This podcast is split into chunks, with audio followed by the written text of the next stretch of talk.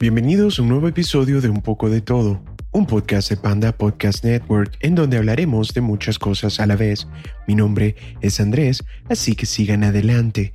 Este podcast sale todos los domingos y lo pueden encontrar en las siguientes plataformas: Spotify, Apple Podcast, YouTube, Google Podcast, iHeartRadio, Radio Public, Pocket Cast, Stitcher y Breaker. Suscríbanse en YouTube y presionen la campana de notificaciones para que tengan la primicia cada vez que suba un episodio, así como su review de 5 estrellas en Apple Podcast. Recuerden que también pueden seguirme por Twitter e Instagram. Los enlaces estarán en la descripción de este episodio.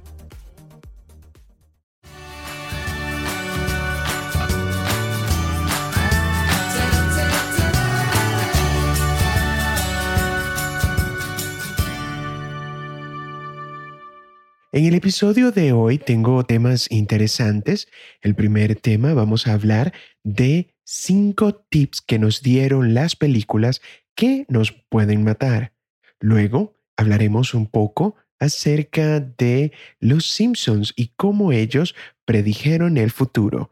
Si es cierto, si es una coincidencia o si es la vida misma tomando el ejemplo de cosas que se imaginaron los Simpsons.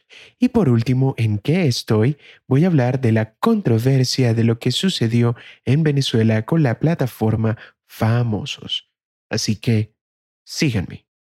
Con el primer tema, vamos a hablar de estos cinco tips que nos dieron las películas que nos pueden matar. Número uno, ¿alguien está teniendo un ataque de pánico? Abofetéalo. ¿Qué es lo que pasa cuando alguien va al hospital con una herida de bala?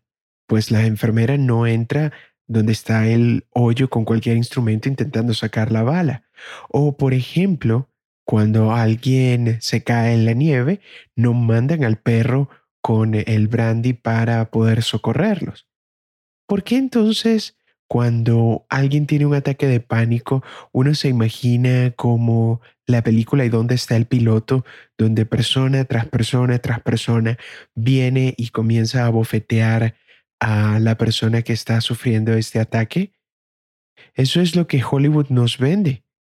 En Los Increíbles, en Buffy o en Night of the Living Dead, ellos eh, hay escenas donde dicen, quédate conmigo y comienzan a bofetear a la persona. Porque por supuesto, eso ya nos dice que van a sacarlos de ese trance y comienzan a pensar de nuevo. Pero no, el pánico no es una breve disrupción de tus facultades mentales que pueden ser eliminadas únicamente con un manotazo es un proceso complejo que involucra un montón de problemas fisiológicos y psicológicos. Eso no es simplemente sentirte mareado o tener dolor en el pecho, problemas para respirar, tener ansiedad, alucinaciones visuales o auditivas. Realmente la persona no tiene ninguna esperanza de salir de ese trance si le das dos cachetadas. Entonces, ¿dónde salió esta super técnica antes de que Hollywood la apropiase? Es más que todo consejos médicos de hace mucho, mucho tiempo que le recomendaban golpear a las mujeres cuando tuviesen ataques de histeria. Entonces, lo que hacían en ese momento, si tenían ese ataque de histeria, obviamente los abofeteaban, los sofocaban, inclusive hasta le echaban agua en la cara para que volviesen a su sanidad. Sí, la psicología no es perfecta, pero al menos llegamos a la conclusión que la tortura hace muy poco para aliviar estos síntomas. Número 2. Si tienes un cuchillo o una flecha clavada, solo sácala. No, esto es un muy mal consejo. ¿Por qué? En las películas siempre nos muestran cuando alguien tiene una flecha, en un acto de héroe, se sacan dicha flecha. Pero en realidad esa es la peor idea que tú tienes. Porque en realidad vas a morir. Y no, no te estoy diciendo que vas a morir mucho más adelante, luego de estar sin dolor. No, no, no, no, no, no. Esto será algo agónico, porque los cuchillos y las flechas son diseñadas específicamente para que cuando intentes sacarla sea mucho, mucho peor. Porque, por ejemplo, en el momento en el cual se te queda la hoja clavada, tu piel comienza automáticamente a sanar, comienza a cerrar esa herida y cuando la intentas sacar, lo que vas a hacer es volver a abrir la herida. Con las flechas lo que sucede es que tienen ciertas imperfecciones que cuando la intentas sacar, obviamente esas imperfecciones como entraron van a salir y obviamente van a hacer mucho más daño de lo que uno cree que va a pasar. Ah, y aquí está otra. ¿Qué tal si de repente te haces el héroe y bebes alcohol para que comiences a estar borracho y se te pase el dolor? Pues ah, muy buen trabajo, amigo. Ese licor lo que va a hacer es te va a relajar y vas a hacer que te desangres hasta morirte, porque lo que estás haciendo con tu sangre es quitarle la propiedad de coagular y va a ser mucho más líquida y va a hacer que te desangres mucho más rápido. Ahora, en el peor de los casos, que no te llegue a pasar, pero si en algún momento te ves en esa situación, lo único que debes hacer es agarrar y colocarte algún tipo de vendaje y tratar de quitar la mayor parte de lo que queda fuera de tu cuerpo como sea posible, obviamente para que no tenga tanto movimiento y cause más daño. Y obviamente ve a la sala de emergencias porque tu vida corre peligro, siempre con un profesional. Número 3. ¿Alguien dejó de respirar? Pues hay que hacerle una traqueotomía y clavarle un eh, bolígrafo en la garganta. Sí, tú te acuerdas esta escena en la película. Alguien comienza a ahogarse y de repente de la nada aparece una persona y ¡pam! le abre la garganta al paciente le salva obviamente la vida, todo el mundo comienza a llorar y tú solo te quedas pensando, oye, ese era mi bolígrafo favorito. Bueno, vamos a comenzar por el principio. Abrir la garganta para insertar un tubo de respiración, sí, es algo real. Es un procedimiento llamado cricotiromía y puede ser una herramienta invaluable que puede salvar tu vida hecha en una situación o circunstancia donde todo esté bajo control, con equipo médico. Lo que sucede es que cuando los estudiantes de medicina van a, aprender este tipo de procedimientos, lo que hacen es con un cadáver intentan hacer efectivo esta técnica que aprendimos de las películas? Pues los resultados no eran positivos porque de 10 estudiantes que hicieron esta prueba, solo uno tuvo éxito, luego de tres intentos, gastando un total de 5 minutos, en lo cual este bolígrafo sería mejor para firmar el certificado de defunción. Los otros nueve no pudieron ni siquiera penetrar la garganta o insertar el bolígrafo sin causar daños peores al paciente. Pero cualquier persona puede pensar que ese 1 de 10 es la historia de éxito. Pues no. Es casi tener el bolígrafo correcto para el momento adecuado. Si el tubo del bolígrafo es muy amplio, va a traer suficiente aire para el pulmón. Sí, pero también vas a bloquear la tráquea. Si el tubo es muy pequeño, no te vas a ahogar, pero tampoco va a dar el suficiente aire para la persona. Entonces, es lo que tú tienes que escoger. ¿Cómo quieres morir? ¿Asfixiado? ¿Con la garganta destrozada? ¿O con un millennial con muy buena intención tratando de operarte con una pluma fuente. Y obviamente dejamos el mejor para el final. Ya lo habíamos hablado la semana pasada. Si estás envenenado o tienes una sobredosis de drogas, simple, una aguja en el corazón. Recuerden lo siguiente, si una película te dice que debes apuñalear a alguien con cualquier cosa, es una muy mala idea y debe ser descartada inmediatamente. Puede ser que te esté hablando de ideas locas, pero ahora viene lo siguiente. El proceso sí existe, que es una inyección intercardíaca, que es insertar una aguja directamente al corazón. Esto fue popular hasta los años 70, pero el efecto secundario es un poco molesto, porque obviamente estás abriendo un hoyo en tu corazón y en tus pulmones. Eso es lo que le molesta a la mayoría de las personas. Ahora, no te voy a decepcionar. Si realmente la condición principal en la cual tú vas a tener que apuñalar a una persona en el corazón, que es un arresto cardíaco, también requiere que tú realices resucitación cardiopulmonar. Es algo que puedes hacer sin tener que estar con una muñeca tratando de alentarte, poner bueno el pulso, decir que no, luego otra vez darte par de cachetadas como que tú puedes, tú puedes, tú puedes, otra vez volver a apuntar, ponerte en posición y de repente ¡pum! apuñalar a la persona. Pues sí, puedes hacer este tipo de resucitación sin tener que pasar por todo ese proceso. Obviamente, la cuestión es que tú vas a tener que apuñalar a la persona, sacar la aguja sin romperla y obviamente desmayarte. Luce muy bonito en la película, pero no sirve en la vida real. Así que espero que estas cuatro cosas te hayan sido de mucha ayuda y no trates nada de lo que veas en las películas. Seguiremos con el siguiente tema luego de esta pausa.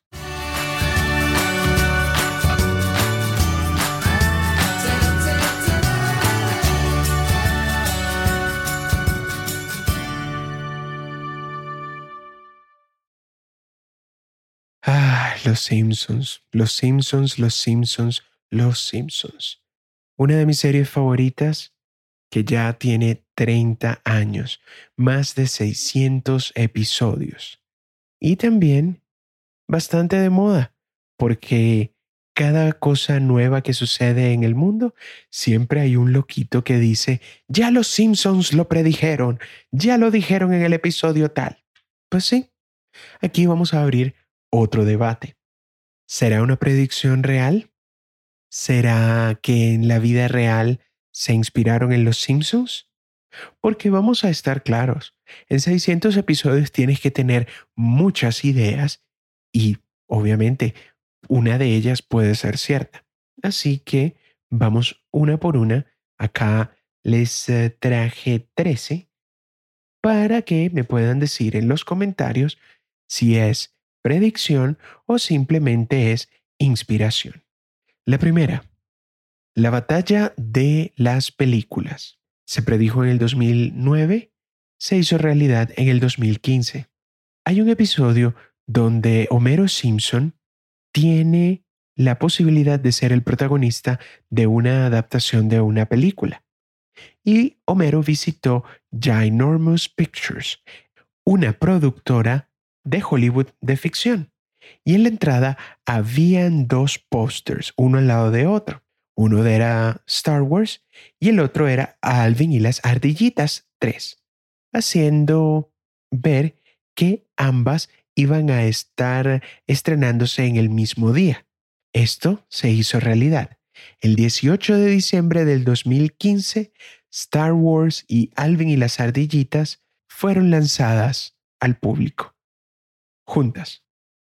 El segundo, la máquina expendedora de golosinas futurísticas. La predicción, 1995, se hizo realidad 2010. Los Simpsons le dieron en el clavo a esta. La famosa familia fue transportada al futuro y vimos al esposo de Elisa, o bueno, en ese entonces era el prometido, comprando una golosina de soya con una tarjeta de crédito en una máquina. Actualmente, muchas eh, de las personas están desechando la idea de tener dinero en efectivo únicamente usando una tarjeta de crédito o débito. Esa predicción ya es una realidad. Número 3. Los ganadores del Super Bowl tres años consecutivos. Se predijo el 23 de enero de 1992, se hizo realidad el 26 de enero de 1992 y los tres años siguientes. Homero y Lisa tenían una peculiar forma de pasar tiempo como padre e hija, que era el capítulo en el cual estaban apostando en los deportes. Durante este episodio, Lisa le dice a Homero que si Washington gana el Super Bowl contra Buffalo, ella todavía lo amaría. El juego termina con la victoria de Washington y todo queda bien con la familia. Justo tres días después, durante el Super Bowl, Jim Kelly lanza cuatro intercepciones y Washington gana. Por tres años, Fox volvió a soltar el episodio cada vez que lo soltaba, actualizando los equipos para cada Super Bowl en específico. Y de alguna manera extraña, siempre predijo el ganador correctamente. Esto fue una seguidilla de cuatro años que el equipo de Buffalo fue al Super Bowl y perdió esos cuatro Super Bowls con cuatro equipos diferentes, pero perdió todos y cada uno de ellos. Así que ellos no tenían manera de saber esto, pero pegaron esta predicción. Número 4. El zorro y el ratón. Se predijo en el 1998, se hizo realidad 2017. Fue simplemente un chiste en 1998 que 20th Century Fox caería bajo el control de Walt Disney. Veinte años después, Disney adquirió la mayor parte de 20th Century Fox en un trato que salió con la nada despreciable suma de 52 millardos de dólares. Este trato transfirió muchas de las propiedades, como por ejemplo películas, series de televisión y personajes al control de Disney, incluyendo Los Simpsons. 5. El inicio del autocorrector. Fue una predicción de 1994, fue realidad en el 2007. En la asamblea de la escuela elemental de Springfield hay un personaje que le dice a uno de sus otros amiguitos, los que siempre hacen bullying a los demás, escribir golpea a Martin en su Newton, que es una versión mucho más primitiva de un iPhone. De repente, el dispositivo entiende el mensaje y cambia el texto a cómete a Marta. Esto obviamente trae como una predicción el servicio de Apple que siempre nos fastidia la vida. Tenemos siempre errores en los mensajes de texto por el autocorrector. Número 6. La Copa del Mundo del 2014. Se predijo el 30 de marzo de 2014, se hizo realidad el 13 de julio del 2014.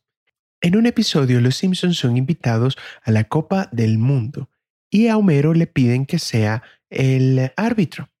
Por el episodio, Alemania le gana a Brasil y termina dominando todo el torneo.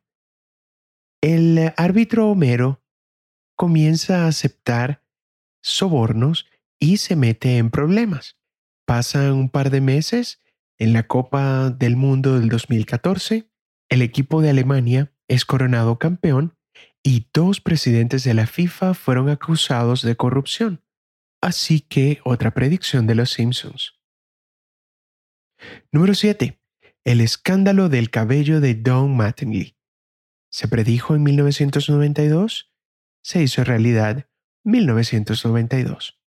En 1992, el señor Burns, cuando tenía a un equipo de softball, comienza a contratar a muchos peloteros de las ligas mayores.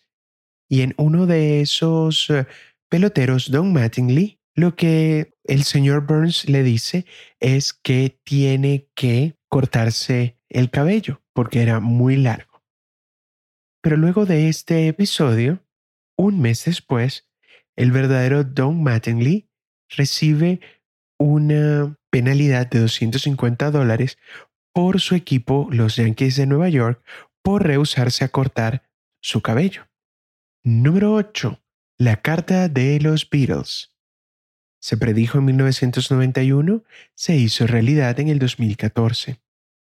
Había uno de estos chistes de la cultura popular que los Beatles recibían tanto correo de sus fanáticas que no podían responderlos a todos.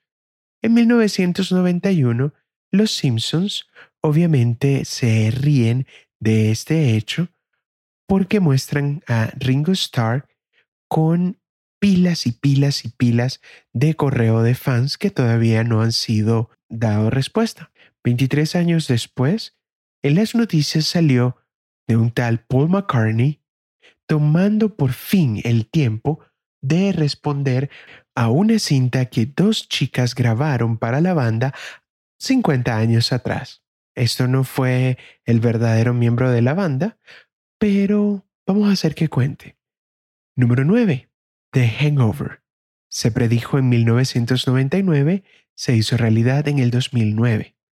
Homero y Flanders viajan a Las Vegas para un viaje de chicos, lo cual resultó mucha bebedera y muchas apuestas. Ellos terminan despertándose en una habitación de hotel destrozada, no recordando lo que pasó. También se dieron cuenta que robaron un carro y se casaron. ¿De dónde, dónde habré escuchado esto? La película del 2009 The Hangover tenía básicamente la misma historia. Número 10. El origen de Guitar Hero. Se predijo en el 2002, se hizo realidad en el 2005. Durante uno de los episodios, Mick Jagger y Keith Richards de The Rolling Stones le dan a Homero una chaqueta que dice Guitar Hero. Tres años después, Guitar Hero saca su primer juego. Número 11. Harambe y Bart. Se predijo en el 2006, se hizo realidad en el 2016. Homero lleva a Bart y a Lisa al santuario de animales y un chimpancé atrapó a Bart y lo metió a su jaula. Bart le ofrece a este simio parecido a Harambe helado y el chimpancé le regresa el favor adoptando a Bart. Bart es rescatado y el chimpancé se reúne con su pequeño chimpancé.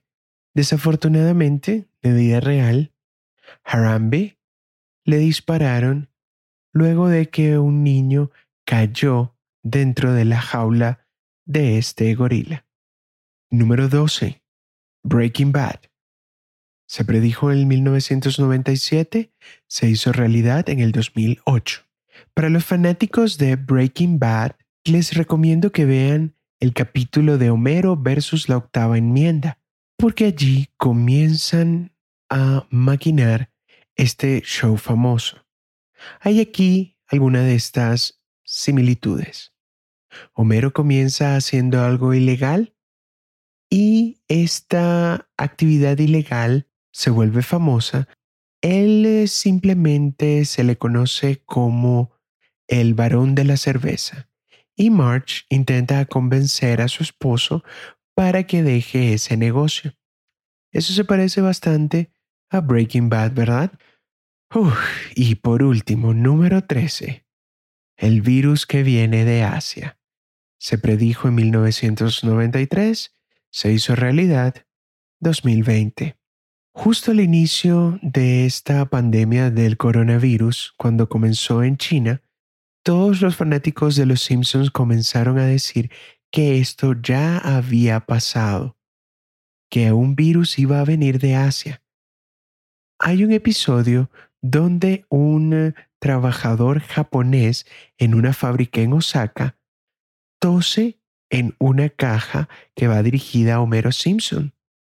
Luego de seis a ocho semanas, la caja le llega a Homero y cuando él la abre, él inhala una nube verde, lo cual le causa a él una enfermedad rara. Como les digo, puede ser predicción, puede ser eh, la vida imitando a la fantasía o simplemente, como aquí hay algunos casos, que los creadores de otros shows se inspiran en cosas que vieron en Los Simpsons. Así que saquen sus propias conclusiones. Déjenme en sus comentarios para poder discutirlos. Que estoy viene luego de esta pausa.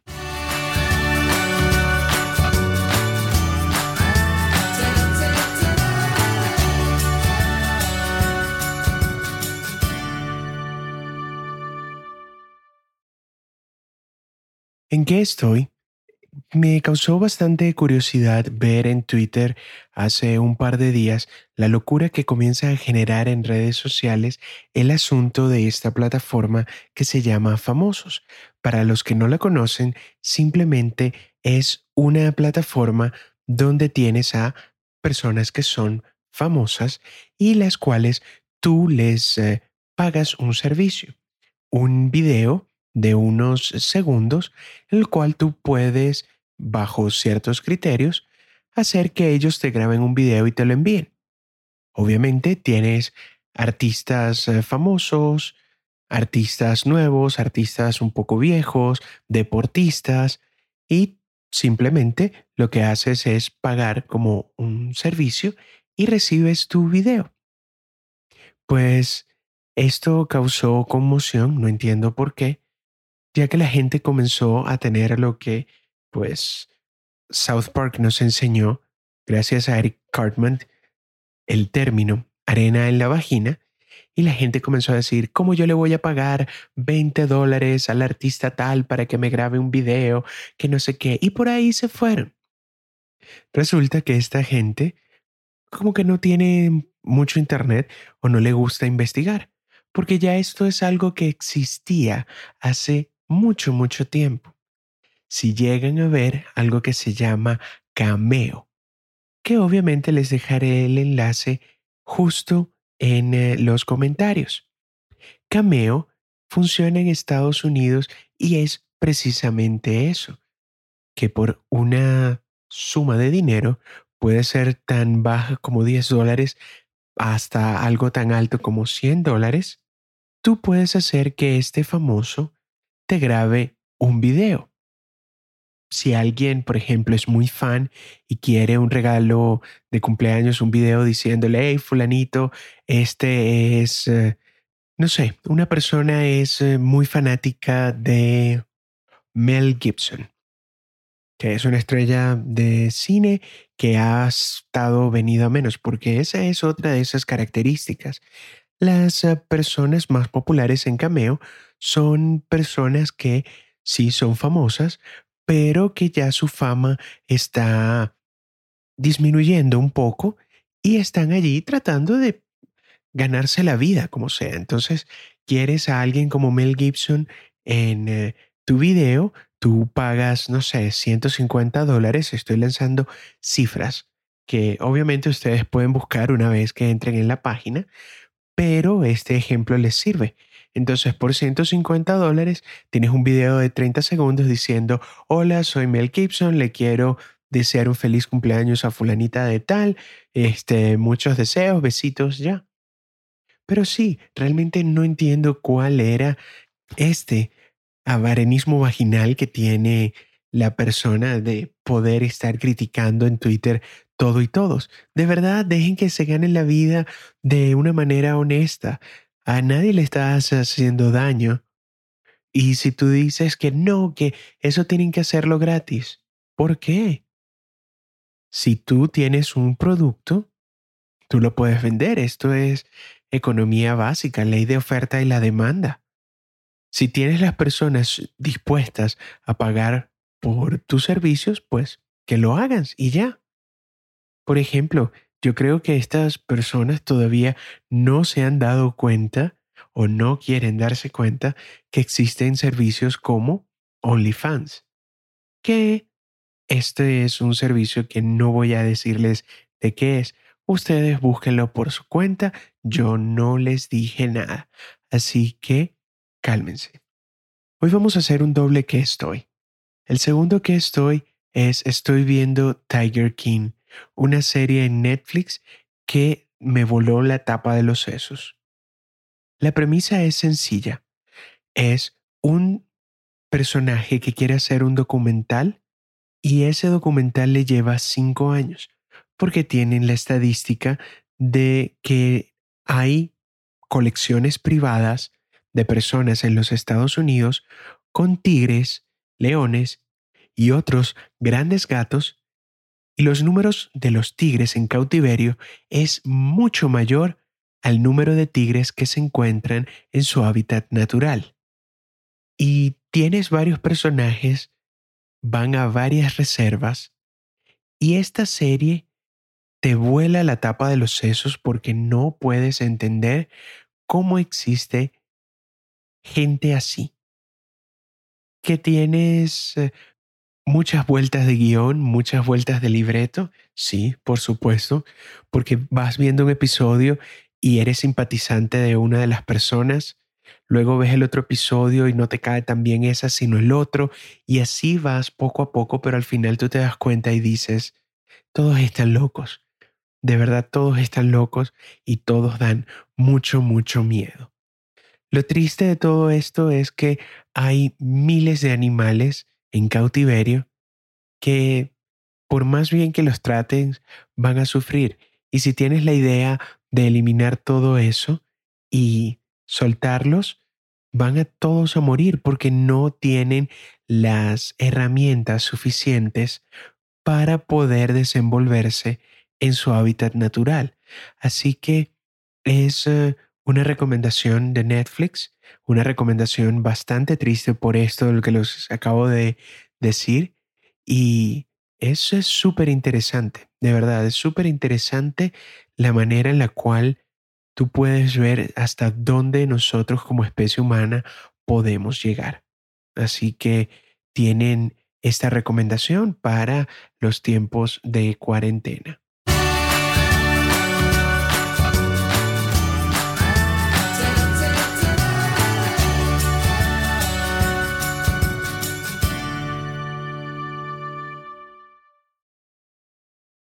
Este es todo el tiempo que tenemos por el día de hoy.